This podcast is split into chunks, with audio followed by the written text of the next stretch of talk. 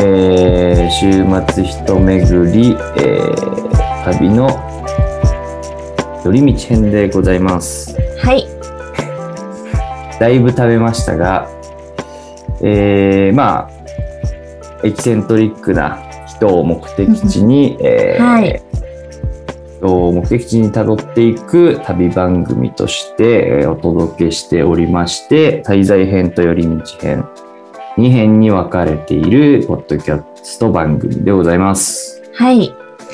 今日は、寄り道編ですね。そうですね。はい、前回、えー、ヒデ渡辺さん、フォトグラファーのヒデ渡辺さんをうんうん目的地にいろいろ辿らせていただきましたと。まあ、趣味を発行するとかね、好奇心を発行するっていう、ちょっとこう、なんかね、いいこキーワードがう、生まれいいましたキね。ーワードがね、うんなんか、いや、てか、むちゃくちゃいい概念だよね、本当あれね。うんなんか、ライトにさ、いろんなものに手出せるっていうことを、すごくエンパワーメントする感じするというか、いや、なんか本当に。ね、気一緒軽にしによ、うって思った。ね、いろいろ何でもしてやろうって思える。うんうんでいいんじゃないかなと思ったんで、うんいいなと思ったんですけど今日は寄り道編ということで、えー、と我々が旅の間をちょっとダマ出しでつなぐというね、えーはいことをやりたいなと思うんですけど今日ちょっと小田切さんと話したいのがですねあれですよなんすか。 10年後のちょっと新常識を考えたいというちょっと壮大な ねテーマ相対。テーマ壮大なものを持ってきました。はいはいはいはい。新常識ね。ね、まあねいろいろ変わってるじゃないですか。でちょっと俺が最近なんか読んだ本2つがまさにちょっとそういう、まあうんうん超ひ広げてみるとそういうテーマだったんだけどうん。 1個があのまあなんかよく見るかもしれないけど映画を早送りで見る人たちというねう、んうんうんうん。今流行ってる本面ですね。白い。い本がもう何こんなんあるのっていうかまあまあ実際事実は知ってたけどうん。なんかその社会背景とかっていうのをまあすごくこうドキュメンタリーであるんだけど、まあ、書いているんだよね。うんうんめちゃくちゃ面白かったんですけど、うーん。まあもう一個があの歴史思考というね古典ラジオ、まあ、あのポはいッはいドキャスト番組でね、アワードの取ってるような、まあ、超面白いポッドキャスト番組、まあ、歴史を、えーいろいろ語っていく番組ではあるんですけど、まあ、その、ちょえーパーソナリティの方の、えー著書で、まあ、いわゆるこう歴史を遡ってみると常識なんてすぐ変わってんだぜっていううんまあ、ことうんうをん、まあ、書いていて、まあ、いわゆる3500円の歴史って、のデータベースって最大のメタ認知を取るための重要な情報だよね。だから歴史を知ろうみたいなことをほすごくあの言っている著書だったんですけう。ど、はいはいはい。まあ、めちゃくちゃ面白いな。確かにそうだよねと。うんうんまあ、3500円の歴史データベースが頭の中に入ってればね、まあ、あの時ああだったよねって言えるっていう、まあ、すごく俯瞰で見れるといううん。えーことだと思うんですけど、まあなんかその2つをちょっと読んで、まあなんかこう、偶然たまたまその2つ読んでたんですけど、なんか、確かに、この映画を早送りで見ることになった背景ってさ、なんか10年前にスマホができ、インターネットもすごく発達し、うん。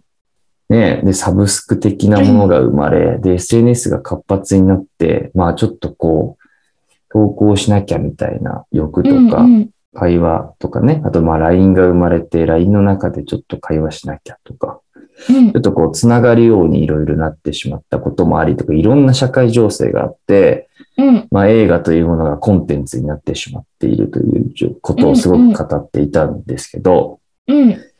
まあなんか10年前の変化、些細な変化が、なんかこう10年後の常識作ってんなって、まあ当たり前ですけど思ったんですよね、改めて。うん。うん。ってなるとなんか10年後の新常識、手前にあるこうね、微差な変化からなんか放送できないかと、妄想できないかとちょっと思いまして、まあ、いわばあったらいいなな、新常識ですよね。 はい、いいな、新常識いねい、いいなって思うものなのかどうかは置いといてさ、うんうん。なんかないかなとはい。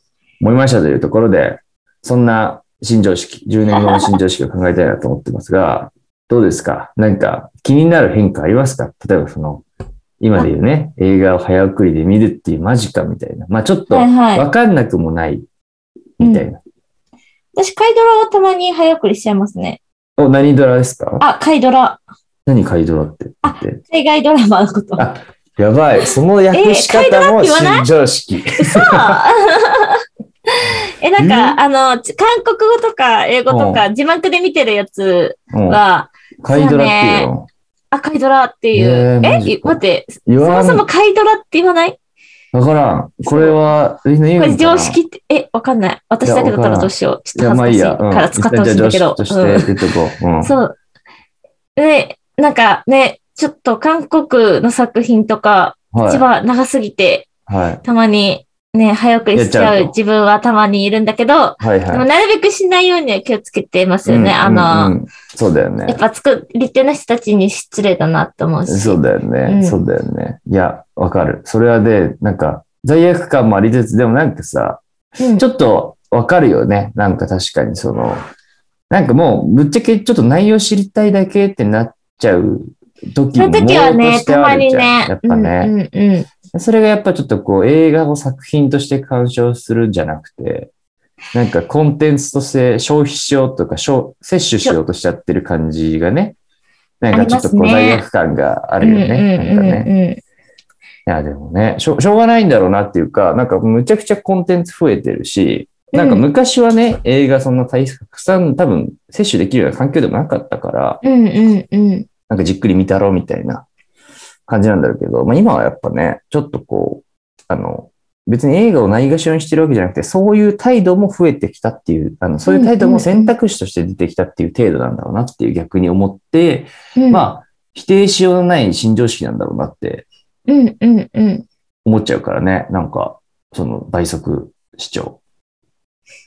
ねえ、ねでも、私、ニュースは大体倍速で見てますね。ああ、そうだよね。だから結う構んコンテンツ的によなっ考てはねえ方でしそょ。うっすよねだかうんうらん情報として別に摂取でそきうれそばういいそうってそいうう。そうそうそう。なんかね、映画作品とかだとその間とかさ、結構そこに演出があるうんか大事ら、なんかそこ飛んだ飛ばしちゃいけないんだろうなと思ううんんだうんけど、うんうんうん。それそうだよね。いや、でもほんとね、あの、むちゃくちゃ俺最近さ、それを見てから、ちょっとネットリックスでちょっと映画見ようと思って、うんで映画見てたんだけどさ、なんか一個むちゃくちゃつまんないの見始めちゃって、あ、たまたまね。たまたまね、たまたま、なんかトップだけめっちゃ面白そうだなと思ったかうん。ら、うんうん。見たんだけどさ、大体1話でクソつまんねえなってなるやつあるじゃん、正 直。なんなか、るほど。なんかもう展開読めんだらってななんなんいだろうう、まあ言わないけど、うん。ちょっと見ちゃって、うんうん。でもその本読んだ後だったから、うんちょっとなんか逆に飛ばしにくくなっちゃって、確かに飛ばしにくい。一応全部見たんだね。えら。そうつまんなかったんだけどね。まあ。っていうのは置いといてね。でもなんかそういうちょっと常識がある中で、うんうん。なんか直近ね、なんか、ありますかあ気になるあることしたら、うんあの、私がちょうどやってた最近の仕事で、と。はいはえっい。と、その、トイレの中に、えっうんと、生理用品が受け取れるデバイスを、はいはい。えっと、開発した会社の、まあ、実証実験はいはいの、えー PR をやってたんですけど、ううなんか、例えばトイレって、あの、今ま、一番最初はもうトイレだけで、うんその後に、えっ、と、まあ、チャイルドシートじゃないですか、はねいはいはいはい。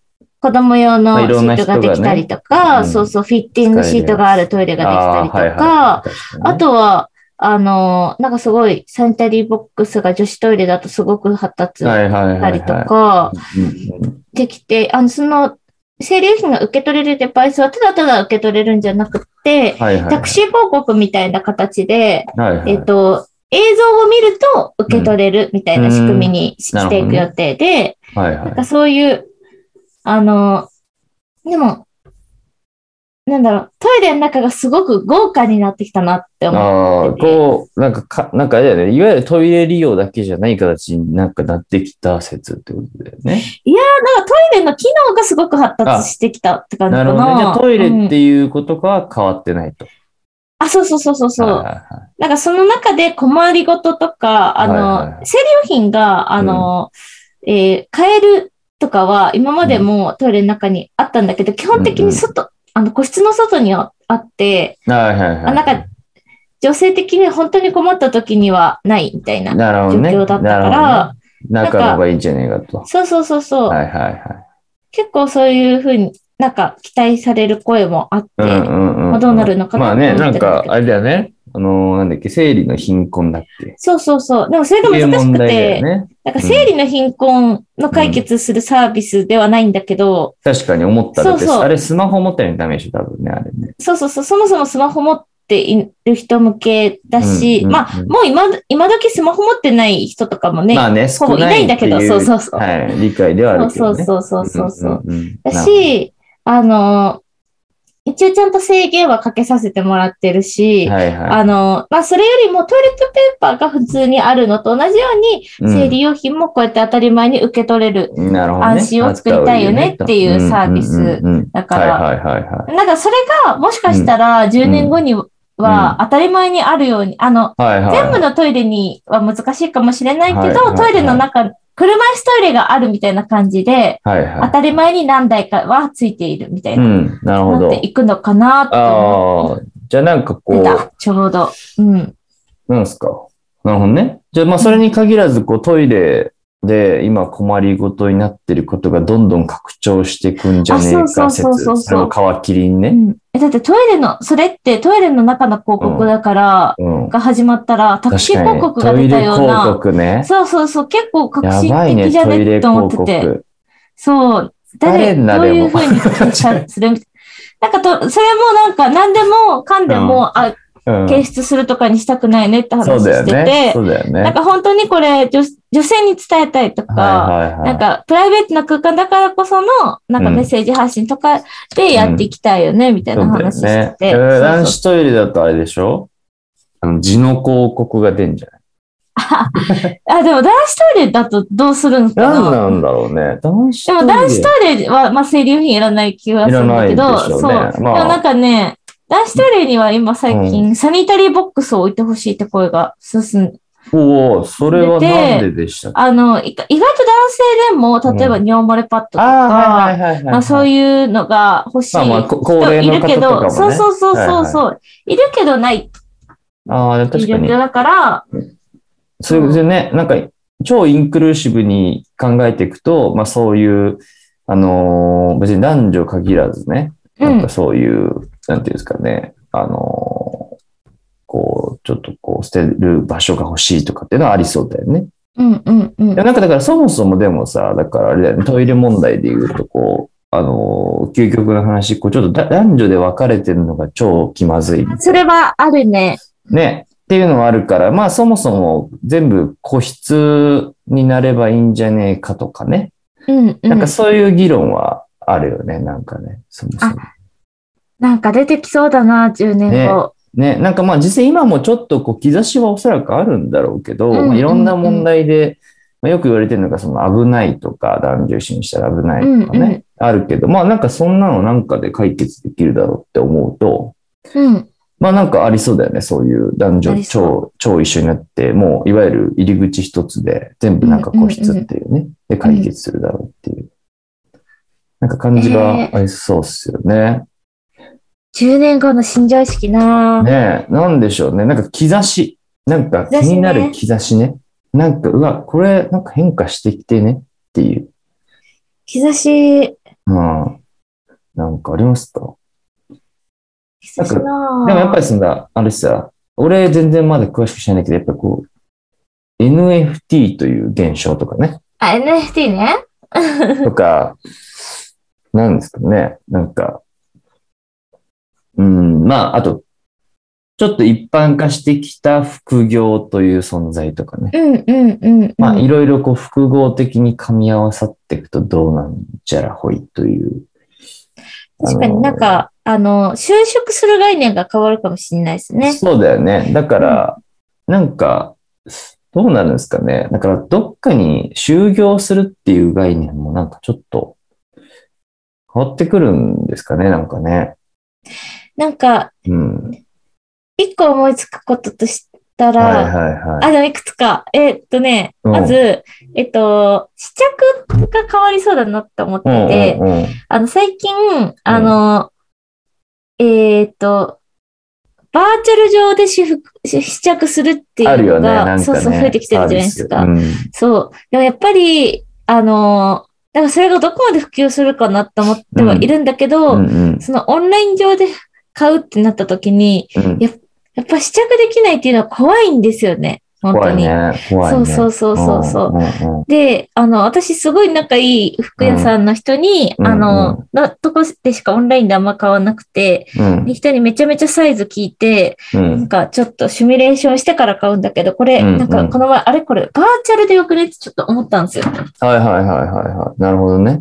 で、もしかしたら、なんか、そんな、それが発達して、うんなんかオンラインで服買う人も増えて、みたいな、うんうんなうんって、うん。まあ、ゾゾとかも結構そうなってる気がするんですけど、そそうだねういう仕組みがもうちょっと一般化してくるとか、あーはいあはいるかもなーって。はいはい。まあでも試着あれだよね。だからもう着て戻せるみたいなね。返品 OK みたいな。あ、でもそのしなんかそういうあるよ流ねれはね、最近ですよね。そうだよね。うん、うん、あとなんか俺は、なんか最近思うのは、うん。あの、不動産うん、要は賃貸含む不動産、う家というものの、なんかこう、えー、なんて言うんだろう。か借り方、買い方が変わるんじゃねえか説。ほうほうほでなんかこう、最近 NFT があることで、う。うん、ういん、わゆるこ、なんて言うんだろうな、履歴を書き換えれない情報のやり取りができるようになったわけよね、オンラインで。っうん、うん。てなった時に、ちょっと変化として出てきてるのは、不動産をスマホで全部やり取りできるっていうアプリが、まあ、出てきているへえ、わけなんですけど、うん、うん。なんか、そうなると手軽にやり取りができるようになるから、なんか俺がずっと思ってたこととして、なんかあの、試しに住むみたいな概念なああ、んかもっと一般化してほしいなっていう。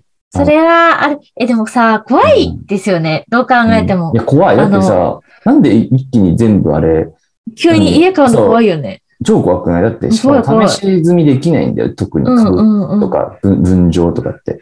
なんかね、ちょっと、あ、例ついてたとか、このそう、日そ当う、たり、ちょっとどうしても嫌だったとか、そう。可能性あるよねしかもうん一番事故なのは隣人ね。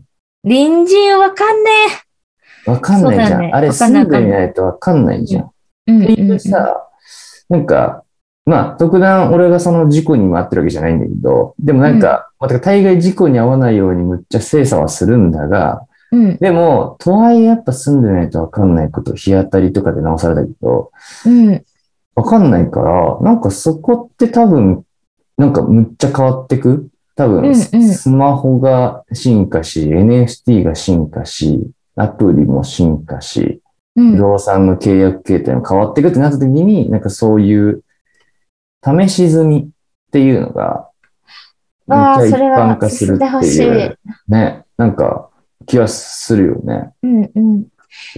うん。なんかそうなってほしいなっていうのは、ちょっと個人的な、あったらいいな、新常識ですね。ねうんえ。あとはなんか、新卒で働くとか、そういう概念うん。がね、変わっていくといいな。なんか、確にね、どうなってくそるの新卒で就業しないといけない。なんか就業するのも大事なんだけど、うん。就業することが結構ゴールになりがちだかはいら、はいはいはい。そう、こうかね、なんか、ちゃんとどういうことやりたいんだっけっていうのを見つけてはいかはいら、なんかそこの会社にジョインしていくみたいなうん。うん。考え方になっていくと、あの、ひ一人一人が受け身じゃなくてうん、うんいいよねって思うのと、うんうんなんかそもそもの、まあこれは結構言われてるけど、うん都内で働く人っていうの減ってくだろうなって。はいはい、減ってくよね。で、なんかそれで逆、あの、結構地方で主要な会、に主要な会社が移ってったりとか、うんうんうん、うん。して行くの、まあなんかしてきそうだよね。そうそう、しまあ、してそきってるちよねにも拠点をそう作るみたいなことはがいはいはい活発化していくのか。ね、なんかそうなるとどうなってくんだろうね。なんかね、その先、なんかその、まあ今兆しと出てきてんじゃん。なんか地方にさ。そうっすね。ね。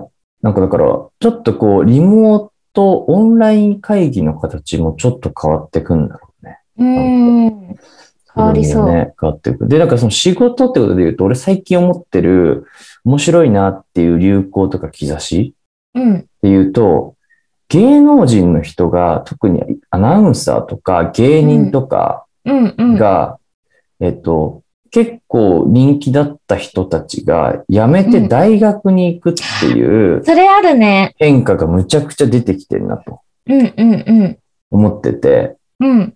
なんか、あれって、でもなんかさ、その裏側にはいろんな背景があり、うん。しかもそれがなんか今後どう作用していくんだろうっていうのはちょっと気になるところだなっていう。どうなんだろすごく増えてないなんか結構有名なアナウンサーがう。、行くね、人と大学かね、院マッサンとかマッね。サンとかね。うんそうそうそう。なんでかも、むイっちゃ増ンとえたかいいよね。行きたいよね。もうそうそうそうそう。いや、なんか、だから、まあ、いわゆる障害学習っていう流れの中だとは思うんだけど、うんうんうん。なんか、障害学習って、だから今後どうなっていくんだろうな、みたいな。でも、障害学習が、あうんの、やっぱり、終身雇用がなくなったことからもっと増えていくんじゃないかなってはいはいはい、思うんですはいね。要は、手軽に転職だったり、うん。あの、いろんな選択できるようになったり、あと、まあ、場所にやっぱ縛られなくなって、今っていうことも含めて、うんうん。まあ大学選びもね、別に場所にとらわれずできるようになってくると、選択肢がめっちゃ広がるから、うん。まあ本当にやりたかったことできたりとかね、うんうんうん。なんかするっていうのはあるよね。でもなんかやっぱさ、まだ未だにハードル高くないその大学行くとかさ、なんか2年間放浪するとかむずくない、えー、あ、でも、働きながら大学院行くとかは全然ある気がするんだけど、やめてはちょっと怖いよね、確かに。怖いよね。うん。でもなんかそういう、うその、うーん、放浪するとかが、なんうか、んうんふらふらするとか、そういうのがもうちょっと許容できる社会になっていそうだなって、なんかその多分転職とかも増えて、うんうんうんうんなるなるといいなってうんうんうん思ったりするな。確かになんかさ、なんか例えばこういうのないんかね、なんかその、大学とか、なんかそういったところで行った、まあちょっと、あの、コンプラ問題とか一旦置いといてね、うん、なんか学びに行きたい人がいますと。うん、学びたいってなった時に、そのなんか学びをシェアしたらお金がもらえるみたいな、ほうほうほなんか仕組みとかね、なんかわかんないけど、大学で学んだことを、なんか何かの形式で変えるようになってて、う。うん、まあ、だからその代わりだからその大学行ってる人からすると、うなんんか、働く、まあちょっとバイトレベルでもなんとか大学行けるというか、うん、うん、うん、仕事を辞めてね。うん。とかなんかちょっとそういう学びのシェアという概念がむっちゃ広がっていくみたいな。おーなんか留学もシェアできるみたいな。なんうんか、、うん、海とかになっていくとなんかもうちょっと手軽。まあちょっとね、そのシェアの仕方むちゃくちゃむずい気がするけど、うん、うん、なんかそうなってくるとちょっともうちょっと留学しやすいなとかね。うん。働くながら大学って相当ハードワークだからね。いや、そうっすよね。うん、できる限りその学びだけでなんとかしたいなっていう感じはするけどね。なんかあと、意外とうんグローバル化って進まないのではって思ってて、はいはいはあ、進んだ、でも進まなきゃいけないのかって難しいなって思い。ううんんうん。ですよね。なんかその地方に目が向き始めた今、うん多分海外に目を向く方が多分後回しになってると思ってて、で、なんか地方への進出は早まると思うんだけど、海外への進出はそこまで変わんなさそう。でうんあと、なんか英語とかも、うん英語学習が進む気はするんだけど、あの、小3からとかになってるし。うんうんでも、英語話せる人は多分そこまで変わんないんだろうな。うんうんうん。なるほど、ね。あの、全体の割合。いやーでもそうだと思うけどね。なんかグローバル化と俺、なんかそのローカライゼーションって、うなんん。かやっぱどっちも同時に進んでいくんじゃねっていう気がしてて。おうおう。要はだから、なんかなんだろう。すげえ、じゃあグローバル化がして全部確一的につながっていきますみたいな、うん。なんかことは正直なくて、うん例えばじゃあ、韓国とかの K-POP って超究極のローカライゼーションじゃん。もう、まあ、確かに。あそこで超エンタメ発達しまくって、K-POP という新しい概念が全うんうん。グローバルに広がったみたいな。うん。だからなんか、あとまあね、歌舞伎とかもそうだと思うんだけど、うん。なんか究極のローカルが結果的にグローバルになるとか、なんかそういう概念的ななんかそういうこと。ああ、あ、なんか、うん、そうですね。だから、この、日本の良さ的なものを取り、うんあうの、ん海外の、に紹介していく的なものはうん。良くなる気がするんだけど、うんうんうん。あの、日本が海外進出していくってことは、あー、そんなに進出もねあ、そうそうそう、うんうん。そんなに進まない気がしてるな。ああ、なるほどね。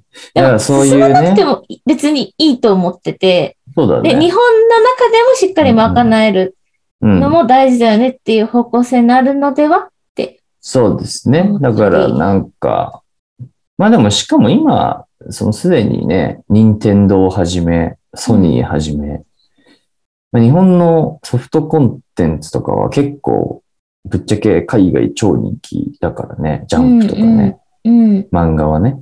うん、ここで考えると、まあ進出はぶっちゃけバーチャルではかなり結構してる説はある確かに。けどね。でもなんかうんだからそういう、だからあれだよね、あんま外見ずに日本の中ですげえいい感じを目指していく方が結果いいんじゃねえかって気はするよあね。そう、内向きでねやっていくことが、結果的に外への発信につながるよね。ねってっ。て思うよね。うん難しいよね、だからその辺ね。なんか一方でさ、K-POP とか見てみるとさ、最近出てきたアイドルだの、ルセラフィムってはいはいはい。知ってますかあの、宮脇桜と、あ、宮脇さくらさとんの。ね、あと、はいはいカズハちゃんっていう新しい新進気鋭の18歳。はいはいはいはい。あと、まあ、だからもともとアイズワンの二人と、はいはい。韓国の子たちと、あとも日本人のス新しくスカウトされた子たちがうんうん6人で組んでるんですけど、うん。あれとかもやっぱもうい、あの、BTS の事務所なんだけど、はいはい。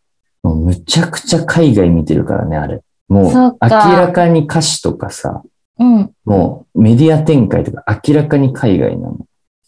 えーだからすっげえなとまあで思っも別て、やっぱに売り方うまい。え、そう。まあでもこの韓国のシェアで戦っていても、国もちっちゃいからね。そうだね。ってことなんだろうね。中見てもしゃあないってやっぱ概念なんだろうね。まあそういう概念もあるっちゃあるよね。まあまあ難しいんだからね。難しいなだから物によんだろうな。やっぱそそれれはにありねま。すね。うん。やっぱすげえなっていうか、なんかもう意地がすげえなって思った。なんかそのあ、、そうなんだ。うん、ティザー展開とかのとことかさ。うんうんうん。結局、ちょっと、ええよごめんなさいチェックしてないんで。いや、ぜひ見てください。めっちゃいいですよ。あみんの、な言ってるもんな。大好き。俺、あの、辻って知ってますかあ、はいはい。辻さん。スタートアップっていうね、はい。あのドラマに出てて、はい。うんうん。あの、元ミス A っていうアイドルなんですけど、はい。あの人に似てる子がいるんですよ。えー、筋好きって言ってたよね。筋ペンなんですよ、自分。うんうん。筋ペンでして。待って、筋ペンって言うんだ。筋好き。ペンって言うんですよ、ファンのことを韓国語で。そうなんだ、そうなんだ。筋ペン。筋ペン。で、私は何ペンですよという、へえ。よく言うんですけど、なんかその中にいるカズハちゃんっていうのがすごくて、うんうんもともとバレエでう15ん。歳ぐらいまで世界大会とか優勝してた子へえ。が、急にコロナになってからちょっとダンスやりたいなってなって、うん。このハイブっていう BTS の事務所に応募したら、見事しスカウトされて、研修生になり、で、人こ生変わのっち、ゃってる。そううん、究極のアイドルグループに採用されるっていう、えー、スすターロごーい。ド。スターロード。めちゃくちゃすごいよね。なんか何が起こるかわかんねえんだよな。だから4年後にさ、まさか、今18歳だから3年後か。うん15歳の時、そんな風になるなんて、その子多分思ってなかったそうっすよね。ね。だから絶対お母さんとかさ、バレエで英才教育そ、ししようとしてたわけじゃん、そうんのう子んのお母さん。うんうんうん。そしたら急に K-POP アイドルでしょうん。マジわかんないなって思っちゃいましたね。そういう意味でもなんか新常識ってマジでコロコロ変わるし、面白いよねっあーうん。てか、10年前ってスマホ出てなかったんだもんな。て。そうだね。だギかリらギリ出てて、うんそんなにただ、た2007。た年に一発目の iPhone が出てるけど、あの最初の iPhone ってなんかちょっとあれじゃん。そうそうそう。まだこれもみんな持ってなそくうそうそうて。で、怪ガラしいケーの方が、まあ、まだガラケーだよね、みたいな。そうだよね。シェア高かったもんね。そうそうそうそう。 iPhone ガラケーって言3葉がそんなになかったしな。なかったなかっガラた。パゴスだと思ってなかったか確かに。急に、あの、ガラケー古いになり始めら。た。そうそう。え、えみたいな。 そうなのみたいな。すごいよね。あれも塗り替え方が、だから、塗り替えられたもんねそのガラケーという概念そうを、にカテゴリーにこう締め出して、ね一瞬で古くし始めたっていそううね。そうそう。あれのそうなんだなすごいよな。だから、本当、で面白いですね。でも、なんかそう考えるとね、ちょっと手前の兆しがどう変わっていくかとかね、はい。考えていくと面白いんじゃないかなとうん、うん。思いましたというところで、はい。本日のところは、来以上になりますね。次はね、あれなんですよ。寄り道なんですよ、また。もう一回そうですね。そうでちょっと次の次思考が、変わりまして。そう、はい。 1ヶ月にね、1回ちょっと辿っていくという仕組みになりましたので、はいはいえっと、ネクスト、ヒデ渡辺さん、次が、ちょっとまたね、今いらっしゃいますので、またちょっと楽次し回、みはい、にしててください。ご紹介できればと思います。ということで、はい。このところで、ありがとうございました。というところはでいす。ね。また来週おは会いいしましょう。はい。はい。それでは。はい。